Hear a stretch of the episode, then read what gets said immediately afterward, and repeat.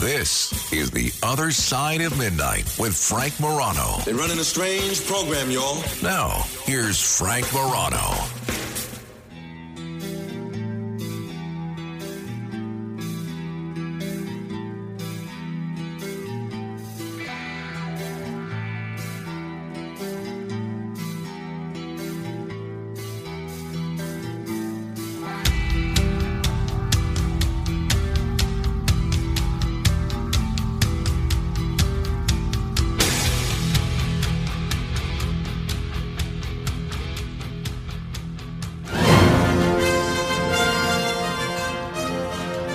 Japan Airlines Flight 516 was cleared to land and approached runway 34 right.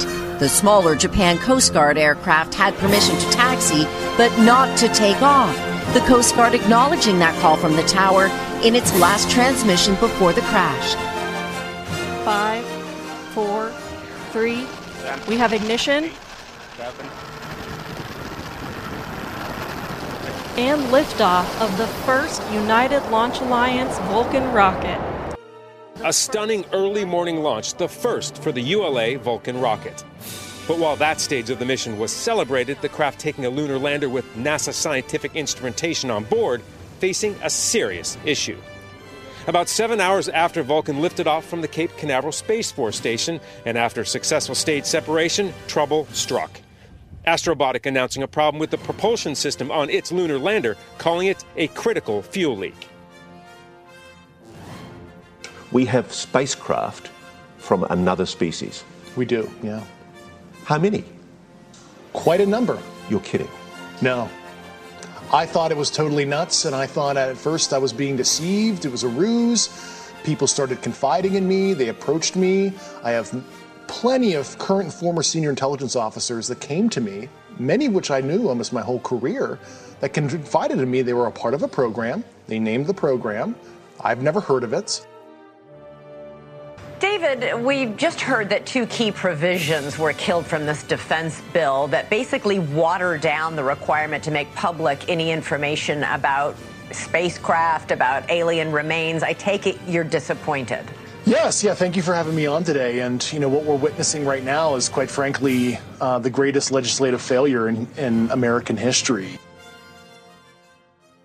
Those are a few of the subjects you will hear about this hour. If you have questions about the Boeing 737 being grounded, if you have questions about the uh, Japan airline collision, if you have questions about Congress being briefed on UFOs or why we may not be going to the moon, after all, you are tuned to the right radio program. This is The Other Side of Midnight, and you are about to hear some cosmic conversations. The Other Side of Midnight presents From the spiral to the elliptical to the lenticular to the irregular to the quasars, galaxies. Where are we in the cosmic evolutionary picture? Always remember to keep your eyes to the skies. The following conversations are cosmic conversations with Steve Kates, aka Dr. Sky. Our shepherd on this journey through the stars and the skies is indeed Dr. Sky. Steve Kates. He is a veteran radio and TV broadcaster and edutainer with a great deal of expertise in astronomy and space. Also, a terrific podcaster for uh, the Red Apple Podcast Network. You can check out his podcast, The Dr. Sky Experience, and the recipient for our year end award of our most interesting regular contributor. Steve, it's great to have you back. Happy 2024. Yes, happy 2024, Frank. And let me thank the listeners for that high honor. And again, yourself. Looking forward to do a great job here in 2024 as the early indications are so many topics to talk about and excited once again to be here live. Well, let's begin with the uh, Boeing, Boeing 737 MAX situation. I, I imagine most people have heard at least a little bit about this, but essentially a, a panel came loose on the airplane in the middle of the flight. I can't imagine how frightening that that is for the passengers. an Alaska Airlines flight, and uh, it, they're having to make an emergency landing, essentially with a gaping hole in the airplane. Boeing 737 MAX 9s have been grounded. United. Alaska Airlines, they're now saying they've found a whole bunch of loose bolts. Not exactly Yes. the kind of thing that gives people confidence. Give us your take on what we know about this situation at this point and where we go from here. Well, I can just say thank God that nobody was injured uh, on on board this Alaska flight 1282. So as we know, back on January 5th, the aircraft takes off out of Portland, Oregon, and it's flying over to Ontario, California. But as soon as they get up to a flight altitude, not even the maximum altitude of about 16,000 feet, the story centers around these plugs that happen to be placed on this type of aircraft. And by the way, not every configuration of these MAX, you know, aircraft, the MAX 8, the MAX 9, and also a future one that's probably, and I believe very accurately, in production now and also testing, the MAX 10. The reason for this type of door and why it was plugged on this particular configuration of aircraft, Alaska chose this and other airlines because it's a narrow-bodied aircraft with less of a you know passenger load. So the requirements would not necessitate the type of you know emergency exit doors that are on the longer, you know, heavier flight uh, numbers that they would place on an airplane, meaning meeting passengers. So what they have, you wouldn't know this. As you're sitting there in those rows, there's no indication like you would have on a regular airliner where you know, let's say, an overwing entry or exit, I should say, off the airplane if you had to get out of an emergency. So, what from the outside of the aircraft, there's this item which fits right across that area. It's an actual module that's cut out by the subcontractor. And you have to know this that Spirit Aerosystems is actually one of the prime contractors for portions of that fuselage on these aircraft. So the whole survey is going back, and the analysis and investigation is going to go back to their factory, you know, their facility in Kansas as to what happened. So simply, they have this plug, and it has these bolts or plugs that are up on top to kind of seal that so that it's not going to come out. And apparently, this is even the more, most bizarre thing I've read, and this is just information that's coming to us from the internet, is that one of those plugs the bolt itself and the plug was actually found by someone in their backyard on Sunday. And that's a key piece for the investigation because they need to understand why these weren't tightened down or whether there's metal fatigue. You know, the metallurgists are going to go, you know, deep into this. But just know that this configuration, you wouldn't have known that there was some sort of a door there. So as you're sitting in your passenger seat, you would have looked and it would be, you know, the paneling that you normally see if there's no exit door there. So it gets to 16,000 feet. These things decompress. And that must have been the most horrifying thing I can imagine. This is not the first time airliners have had decompression. I mean, there's actually been stories, Frank, of people, let's say a long time ago, a DC 10 at flight altitude, max flight altitude, about 35,000 feet, had a window that actually popped out. And that caused a serious decompression. And I know there were some instances where 747s, one, I believe, coming out of Hawaii, which had a total failure of its uh, cargo bay door underneath, and it blew the whole side of the airplane out. And some people, sadly, got sucked out, and maybe some ingested into the engines at uh, maybe 20, 30,000 feet or more. But the investigation goes on, and, and not to say that these are bad aircraft. That would be wrong for me to say. But the problematic thing is, I believe on that particular day after, it wiped out maybe $12 billion of market value over to Boeing. But if we go back really quickly, there's been other issues with the MAX 8, and that's why those aircraft were grounded. But it was an entirely different thing. It had to do with the technical system that the airplane flies by called the MCAS system. And we had two very serious, you know, 100% fatalities on some of those aircraft. That's horrible. That was a whole different computer type, you know, system to keep it simple. But this one, uh, that's that's really thank God no, nothing further happened. That those people got down, and it didn't happen at a higher altitude, maybe up at thirty thousand feet or however they you know cruise altitude of that airplane. Well, so it's interesting that you mentioned the uh, the stock price and the decline of stock price in Boeing. Boeing has basically, especially since this Russia Ukraine war, but even more so with this latest uh, situation in the Middle East, they have been uh, just printing money. They are an incredibly lucrative Right. firm, and they've made sort of an art out of getting high level government people, uh, Nikki Haley, for instance, but also a lot of prominent generals, a lot of prominent political people in both both parties, putting them on their board, paying them a lot of money, spending a lot of money in lobbying to get the kind of policies they want, and then uh, hopefully a lot of those people from Boeing's perspective go back into government and make the kind of policy that benefits Boeing. That's one aspect of it. The other thing that some people are calling attention to is the length that these airlines will go to squeeze and pack as many passengers as possible into these airplanes so that they can charge another four, five, six, seven hundred, eight hundred dollars per seat.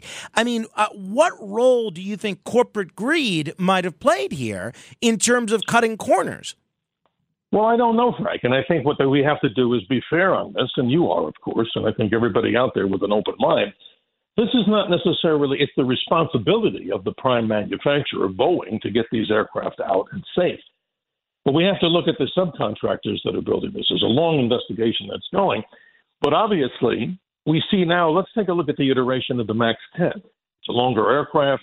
Its seat capacity, I believe, and if I'm correct, is upwards of 220 people compared to the 177 that was on this particular version of this MAX aircraft. But let me give Boeing some credit here and other airlines. Here's something interesting.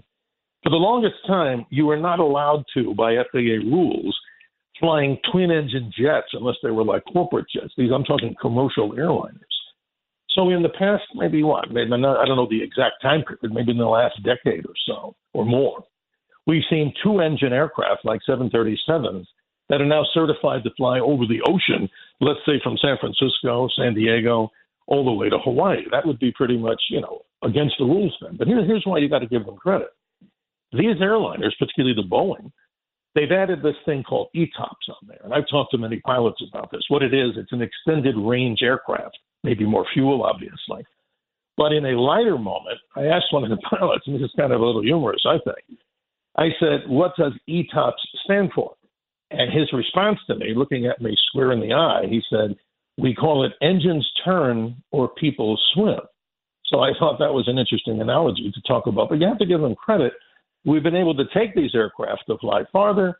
But your concern, as many people are, right, the seating room in those airplanes, you know, maybe there's somebody getting upset in aisle seven or by a window seat. You know, you can't keep people, you know, hibernated in aircraft and trapped in aircraft, of course. The higher density of the seating, the longer the flights, but the airlines are trying to do what they can to quote fill seats, build airplanes that can take more people.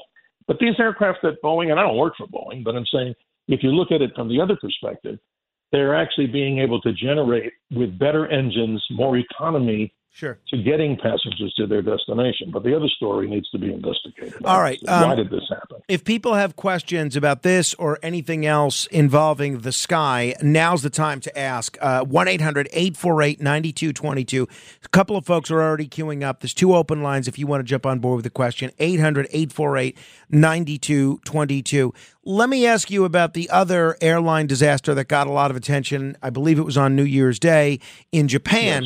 Uh, this situation involving these uh, these two planes colliding, and the loss of life was minimal. I mean, again, any loss of life is just tragic, but it could have been much worse given the number of passengers involved here. What do we know about what down went down on this Japan air- airplane? Well, we find out that the major airliner in this case, thank God, all the passengers got out. But if you look at the video there, you would imagine that nobody got out. A collision apparently with a Japanese team that was also flying out to investigate and do some more, you know, surveillance and actually help some of the victims of the uh, horrible earthquake that they had at that same time.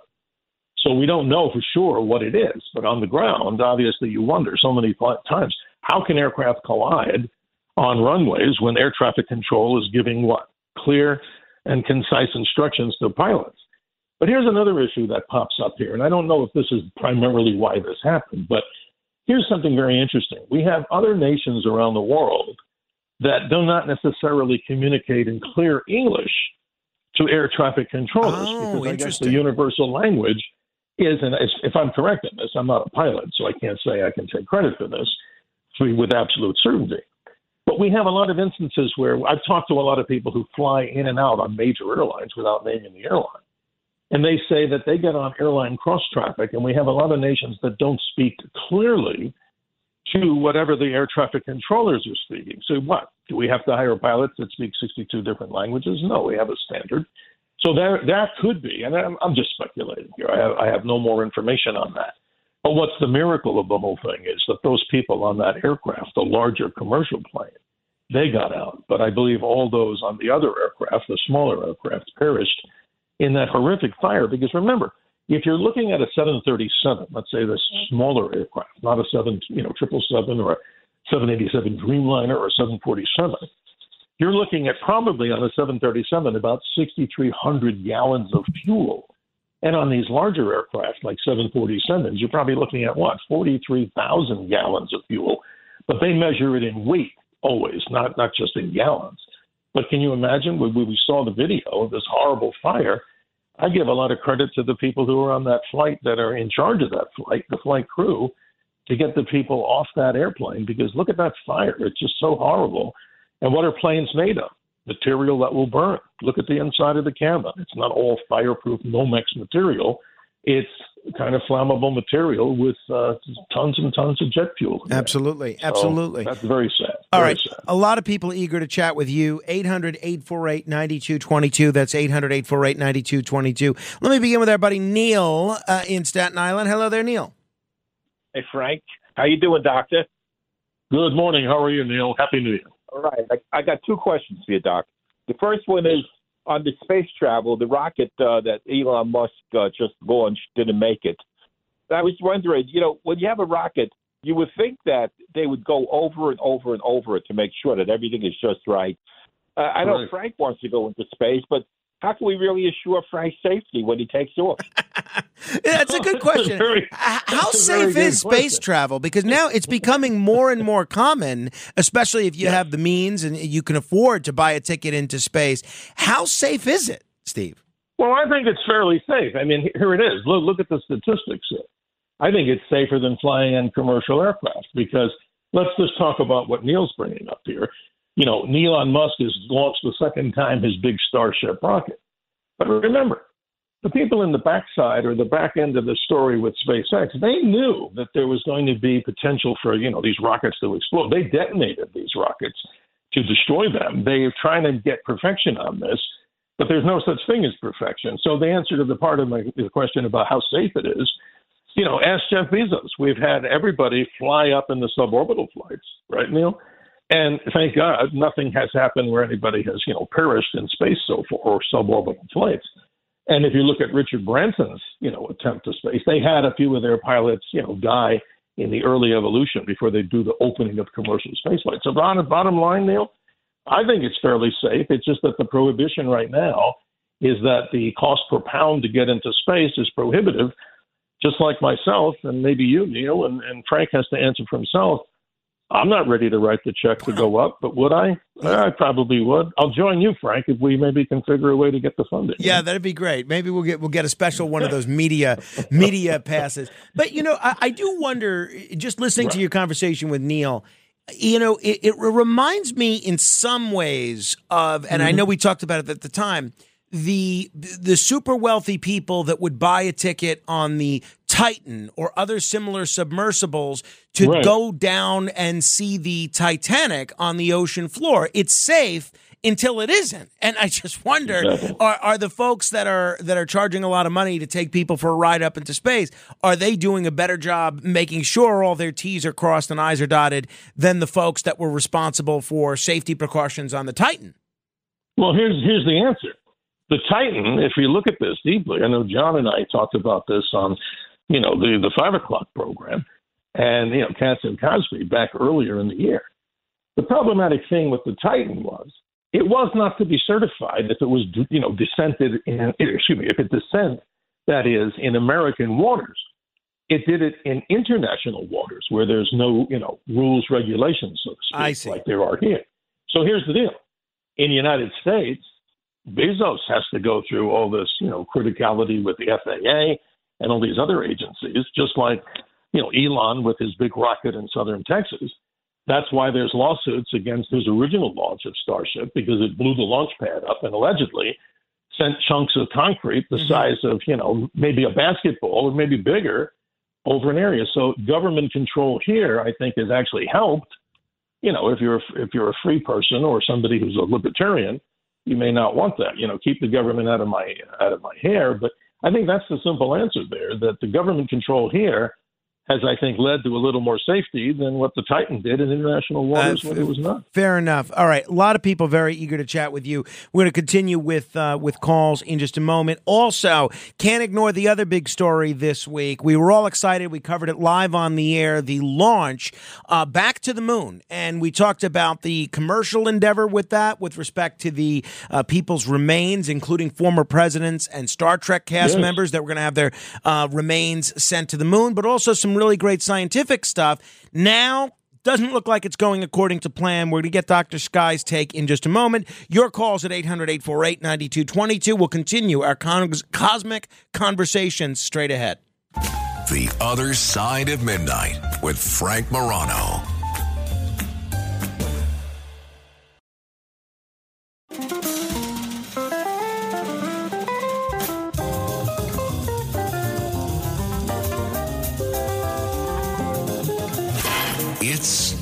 Other Side of Midnight with Frank Morano.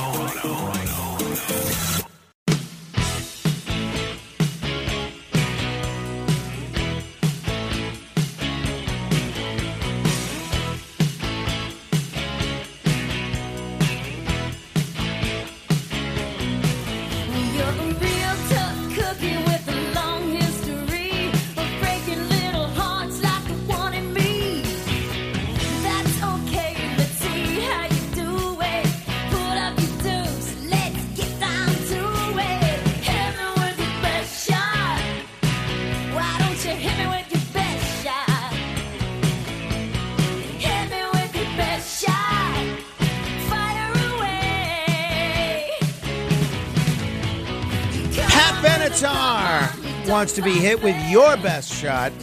Um, it's her birthday today. Happy birthday, Pat Benatar. Uh, this is certainly one of the most iconic songs of the 1980s.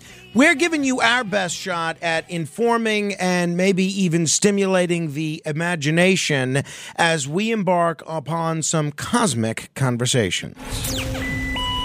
The Other Side of Midnight presents. From the spiral to the elliptical to the lenticular to the irregular to the quasars galaxies. Where are we in the cosmic evolutionary picture? Always remember to keep your eyes to the skies. The following conversations are cosmic conversations with Steve Kates, aka Dr. Sky. If you are interested in any of the subjects that we have discussed this thus far or will get into this hour, you really need to make a point to listen to the Dr. Sky experience. It makes what we're doing now look like tiddlywinks. Really in-depth conversations, some great commentary, some great interviews, and about a lot of stuff not just related to space, but uh, other interesting subjects in general, because Steve Kates, aka Dr. Sky, is an interesting, interesting guy. You know, Steve, I was thinking about you today, yes. and other people have um, asked me this question before. How have you not, or perhaps you have, I don't know that you have, uh, how have you not written a book? You've led such an interesting life, and you have such an interesting way of telling stories and making um, complex technological or scientific, um, you know, phenomenon understandable to laymen like me. How is it that you've never written a book?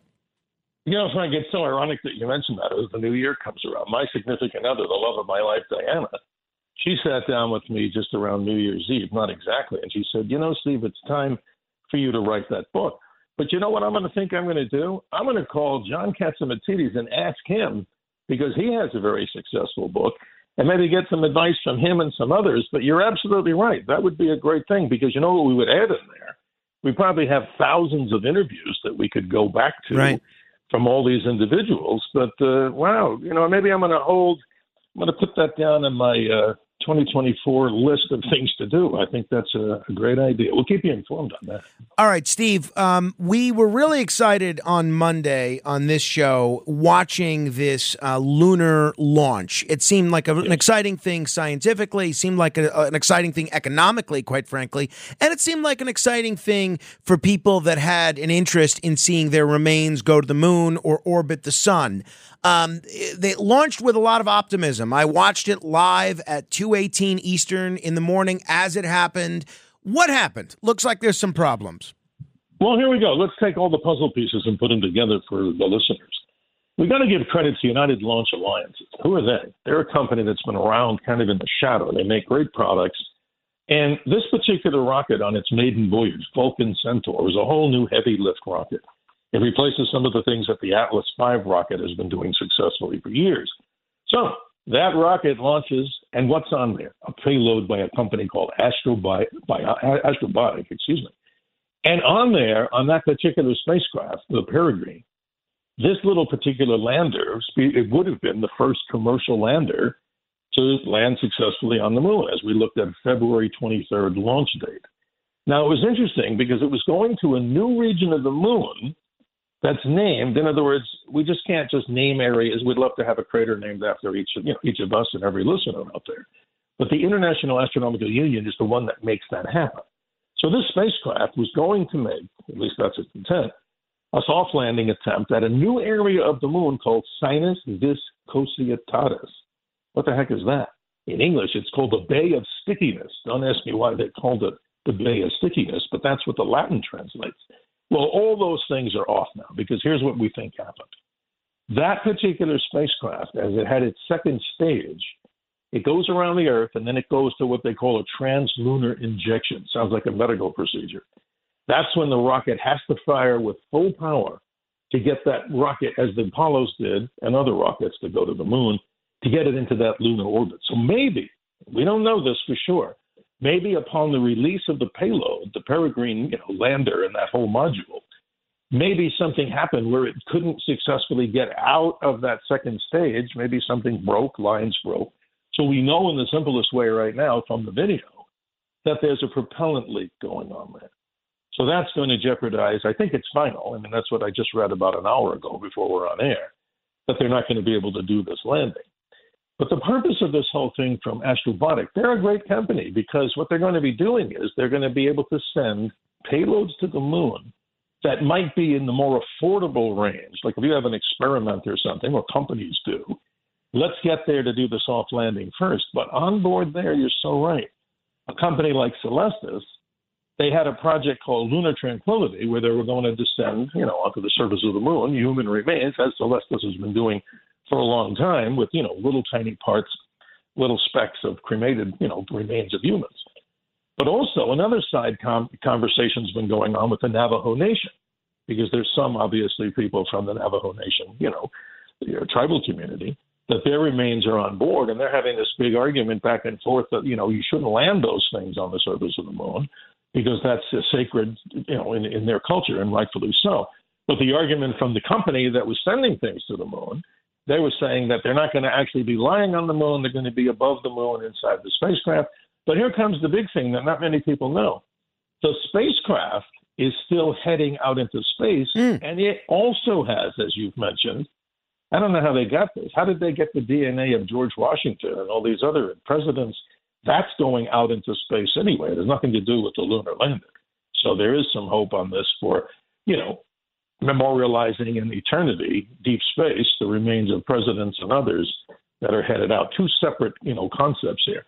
But it's kind of sad because it's difficult business. This is interesting. It's very, very difficult to land a, an object on the moon. Look what happened to Russia's Luna 25. They had they had it all figured out, and it crashed into the surface of the moon. And one of their directors of the uh, space program that was responsible for that in Russia, he immediately had some chest pains, and I guess I would because I wouldn't want to have to face the phone call from Vladimir Putin the next day when my multi-million dollar craft somehow the computer didn't shut the you know retro rocket off and it went full force into the moon.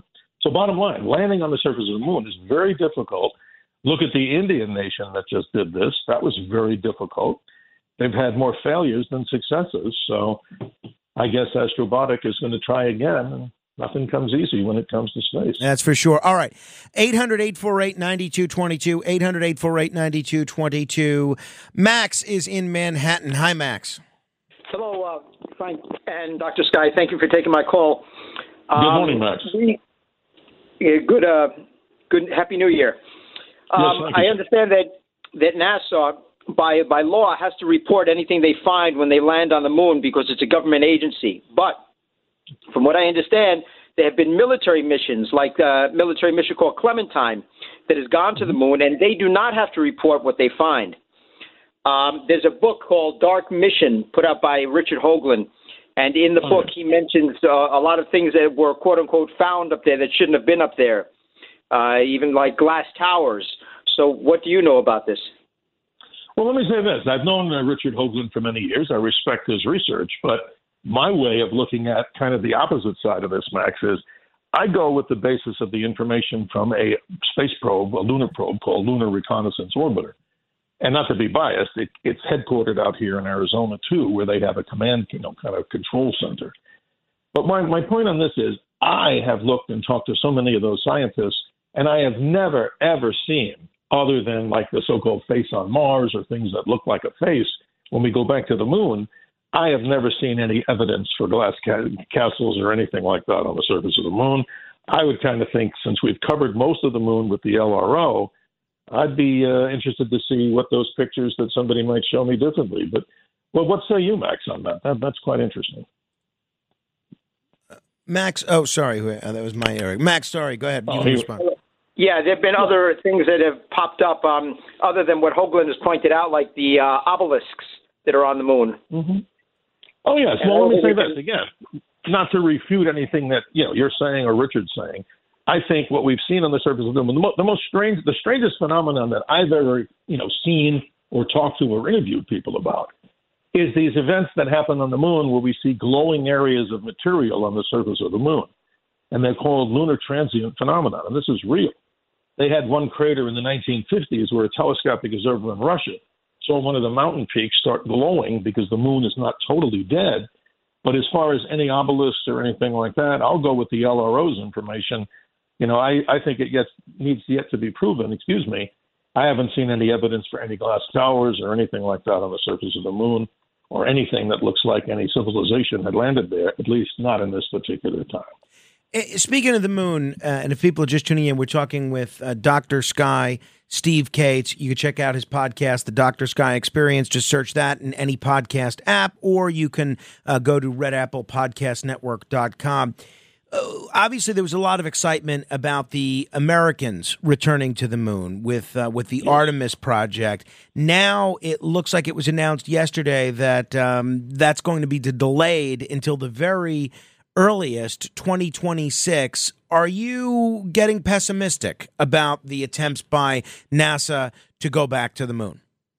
I'm not, but I support what they're doing. But here we go, Frank. If you look at the budget of NASA, it's tremendously, it's very, very small, small, excuse me, minuscule. I mean, 18, 20 billion dollars for NASA when you look at so many of the other expenditures that the government has. But I think the real reason behind this, Office of Management and Budget is doing reviews on how over budgeted much of this is with this particular rocket. You know, we have the best astronauts, men and women, that are looking to go. But before we go to the moon, we have to do the Artemis 2 mission. And that hopefully can happen sometime this year. And what is that?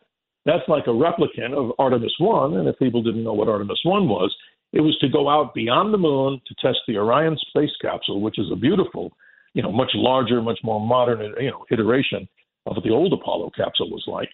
But Artemis 3, they're saying, will be the landing on the surface of the moon. But honestly, I don't even think it's going to happen in 2026. I think it's really? going to be pushed back even more. Yes, yeah. because and I'm optimistic. Let's do it the right way.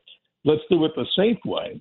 And there's another issue that really needs to be addressed here, and that is the Gateway Space Station that they really need to kind of work together on. Because why would you want to send astronauts to the surface of the moon just to say we did it when the real reality is that Gateway space station, and they're, they're doing, they're testing a space probe to look at the orbit where that would go into. Bottom line, the, the Gateway is kind of like your lifeboat in the event that something happens on the surface of the moon where you really don't want to risk going back to Earth if something happens, just like a had sad to say, a replication of an Apollo 13 type of mission.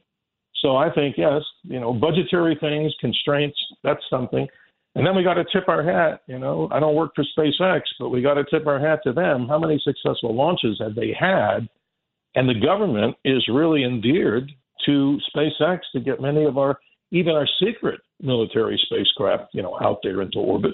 I think it's going to take a lot longer because of budgetary issues, time constraints on getting these rockets to work properly. I wouldn't rush it. I mean, gotcha. would you agree? I would do it. well, right yeah. I mean, obviously, you want it to work. Uh, yeah. Uh, that's paramount. Sure. But you know, it's just I, I know we've talked about this a bunch before. It's just so. Mm-hmm. Uh, it's just so frustrating to think that we were going to the moon regularly between 1969 mm-hmm. and 1973. And you would assume that space exploration technology would have advanced to the point of the Jetsons or Star Trek in the last 50 years, when it seems like we're struggling just to do what we did 50 years ago. Uh, so well, here's the answer. Yeah. Well, here's the answer, in my opinion, very quickly. We had a space shuttle program, which is great we had accidents, we had great successes, more successes. But remember, President Nixon was the one that canceled most of those future Apollo missions. And it was stated a long time ago, even by Dr. Wernher von Braun, that we could have made the trip to Mars a lot sooner. There was even there was even hopes, Frank, of having a manned mission to Mars in the 1980s, but the space shuttle took up, and for good reasons, you know. I mean, obviously, it, it was a low Earth orbiting platform to deploy spacecraft like Hubble and do research. But that's where most of the money went, and they didn't really look at a focus on going back to the moon until probably as we move into the uh, early 2000s. 800 848 9222. Al is in New York City. Hello, Al. You're on with Dr. Sky. Good, Good evening, morning, Dr. Al. Sky. Good evening, sure. superstar Frank. Uh, you, you, had Dr. Sky had just talked about my Artemis, Artemis question. So if I could uh, maybe shift and sure, pivot. whatever you want. Yeah. Uh, sure, go ahead, sir. Concerning about concerning about the that plane, like uh, the one that uh, in Japan that was on fire. I understood it was like 360 people had uh, uh, was able, were able to get out of there. They're supposed to do it in 90 seconds. I believe they did it in 18 minutes. Uh, yeah. They have some plane like the Airbus 380 that have actually passed 90 second exit uh, uh, getting out of a plane 873 people. So my concern is also that a lot of these new planes are made out of carbon, and carbon uh, we don't know enough long term. What's your feeling about that? You know, like uh, when aluminum planes, the bodies, which are basically a big can, they decompressurize back and forth continuously. But carbon, uh, I'm worried more uh, of it uh, delaminating or just breaking because it's so stiff. You know, what, what's your concern about that? And also, uh, if there was a mm-hmm. solar uh, flare, a large solar flare, would yes. we or people in space um, have their radiation as far as cancer risk increase tremendously? You know, during uh, an event like that. No, great questions, Alan. Happy New Year. Here we go with the first part. I mean, these aircraft built, as you said, mostly out of aluminum skin and a lot now moving into carbon fiber. I don't know, I'm not a metallurgist to know, or actually in the carbon fiber world, you know, they're doing this to make the efficiency part, you know, lighter airplanes that can carry more load, more powerful jet engines. But the thing is, let's talk about that A380 for a minute. People are not familiar with it. You seem to be, Al. This is one of the most massive airplanes in the world, you know, fully a two deck level aircraft, not like a 747 that just has a short secondary upper deck even stretched.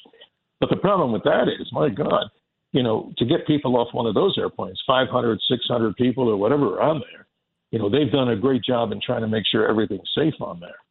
But the but the second part, of what you're talking about here, you know, as we move deeper into space and we talk about this, you know, the future of space looks very bright. But give me again the, the very second part of what you were saying there. I, I didn't quite hear you, so please please give me that again. The second part. Plasma, uh, lately, the sun has really been oh, wet, yeah, sure. and by luck, yes, we've been missing sometimes by a week or two. Similar to like when they say uh, we see all asteroids coming, and then guess what? Oh, guess what? Seven days ago, an asteroid came tremendously close. I mean, really, it's not that close. But so a lot of things are are, are not seen. So when mm-hmm. at any given moment, if a solar flare really, really want to come out, they say it's possible that 90% of Earth within a year would uh, not be able to exist because there would be no more crops or nothing available. And uh, I don't know how true that is, but I do know that the solar flare activity is lately tremendous. Yes, Ron. I, now I hear you clearly, and here, here's the response. The most massive one that we know from history, or at least one of them, you know, recorded history, 1859, Carrington, right. But if we had one similar to that, we had one on New Year's Eve that was an X5, the most powerful one of this solar cycle. But it would probably take a much more massive solar flare. We're lucky that obviously a much, much more massive flare, maybe even bigger than that of Carrington, to really start to do damage to the, you know, to human bodies, the DNA or stuff like that. And here's why we're kind of blessed. We're blessed that the Earth has this protective magnetic field around us that basically, if you want to look at it real simply, when those solar flares and those activities like mass ejections, coronal mass ejections, they get moved up toward the poles. So the Earth has some kind of a protective blanket around it, but nothing's impervious. I mean, the, the big thing we have to really worry about is if a gamma ray pulsar or a gamma ray burst was within maybe a thousand light years of Earth and it lit up. That might change the future of you know what the human DNA genomes and whole you know DNA thing. But for now, Al, I'm going to just wish everybody and yourself a happy New Year because thank God we don't have any of those things. Let's watch the sun though, but I think we're pretty safe even with a strong solar flare. It could wipe out communications and take us away from our normal, you know, communications for a while, but probably not kill us as a human species. All right, 800 848 9222. We're going to continue in a moment with uh, Steve Kates, aka Dr. Sky. For those of you wondering what's in store for space this year, we'll get to that. What about this eclipse we've been telling you about? We'll get to that. And uh, a bunch of other things. If you have questions, we have two lines open 800 848 9222. This is The Other Side of Midnight. Cosmic Conversations straight ahead. The Other Side of Midnight.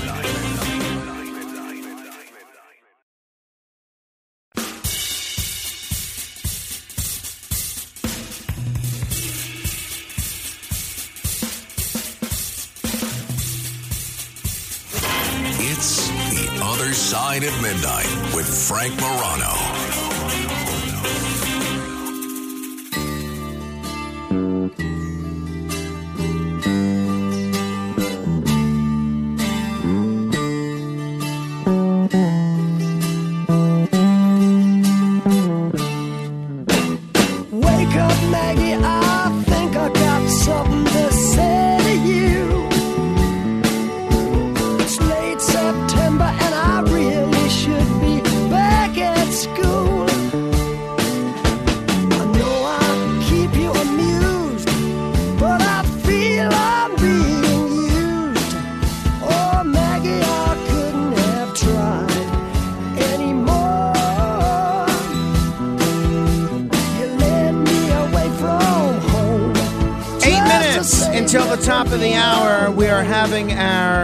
Monthly cosmic conversations with Dr. Sky. Steve Kates. If you have questions, we'll get to them. 800 848 9222.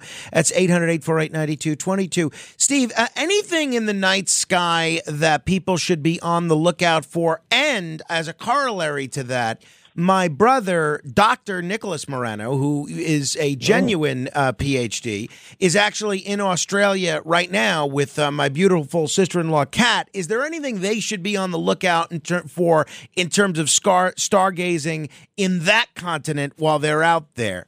Two part question, well, please, Steve. Yes, please pass that on. We'll go with their location, as you mentioned, Australia, right? Well, a new moon is coming out now, so they have the luxury of seeing the expanse of the southern Milky Way. That's probably I haven't been to Australia, but it's on my list someday. But since they're there, they will see the most magnificent display of the Milky Way. Obviously, as long as it's a clear sky, because what the southern Milky Way, for those that are listening that have seen this, you know, southern latitudes, South America, Australia, New Zealand, areas like that. That is just uh, otherworldly, they say, because you're seeing the deep dark part of the Milky Way and the deep bright part of the Milky Way. That's quite fantastic. But for us, throughout the listening area of this vast radio station, obviously there's some interesting things to see. So we find the moon goes new on the 11th.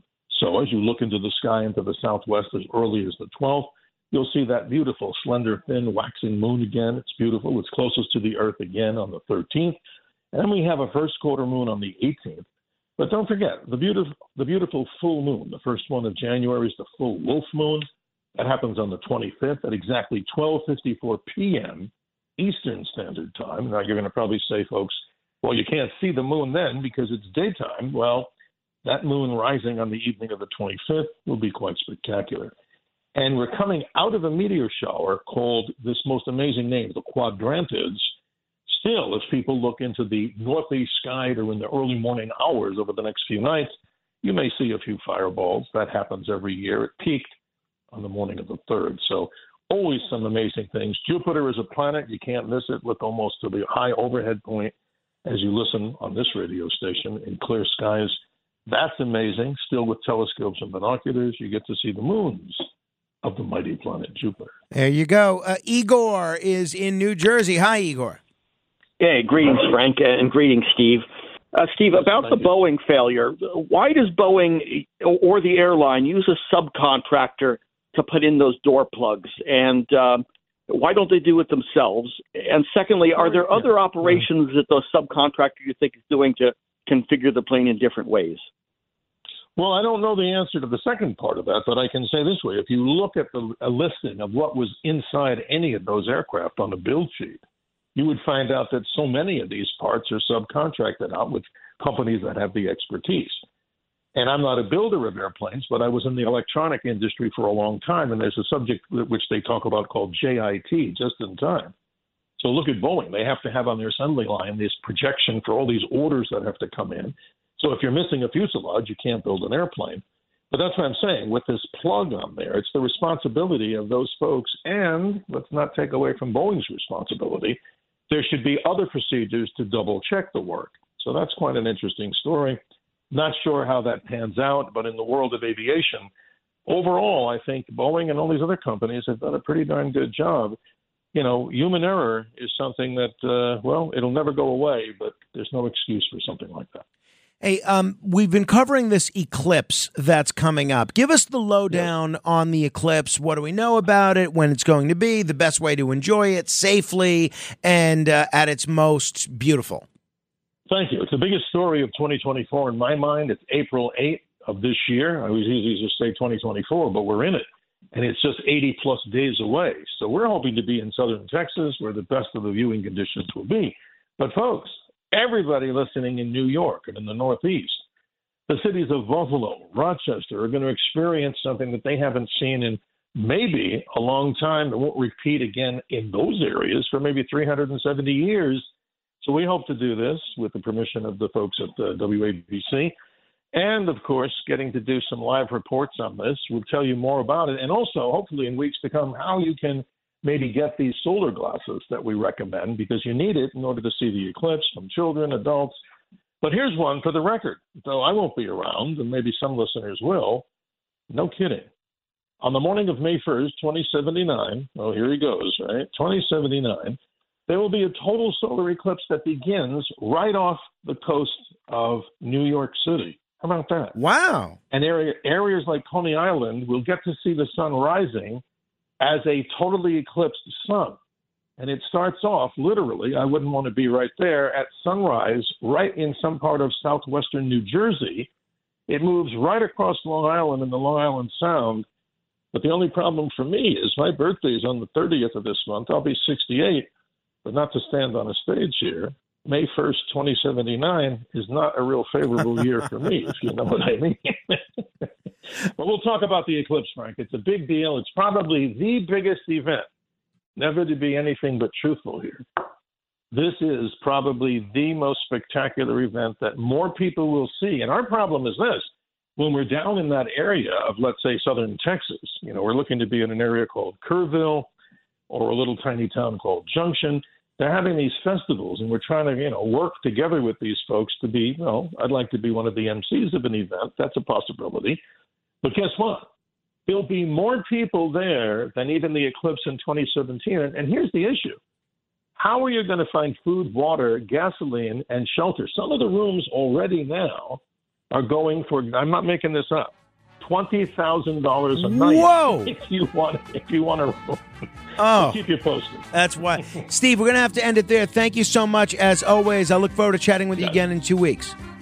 Have a good morning. Thank you. If uh, you want to learn more, just search the Dr. Sky Experience on any podcast app. In the meantime, in the words of the great Casey Kasem, keep reaching for the stars, but always keep your feet on the ground. When you need mealtime inspiration, it's worth shopping Kroger, where you'll find over 30,000 mouthwatering choices that excite your inner foodie. And no matter what tasty choice you make, you'll enjoy our everyday low prices, plus extra ways to save, like digital coupons worth over $600 each week. You can also save up to $1 off per gallon at the pump with fuel points. More savings and more inspiring flavors make shopping Kroger worth it every time. Kroger, fresh for everyone. Fuel restrictions apply.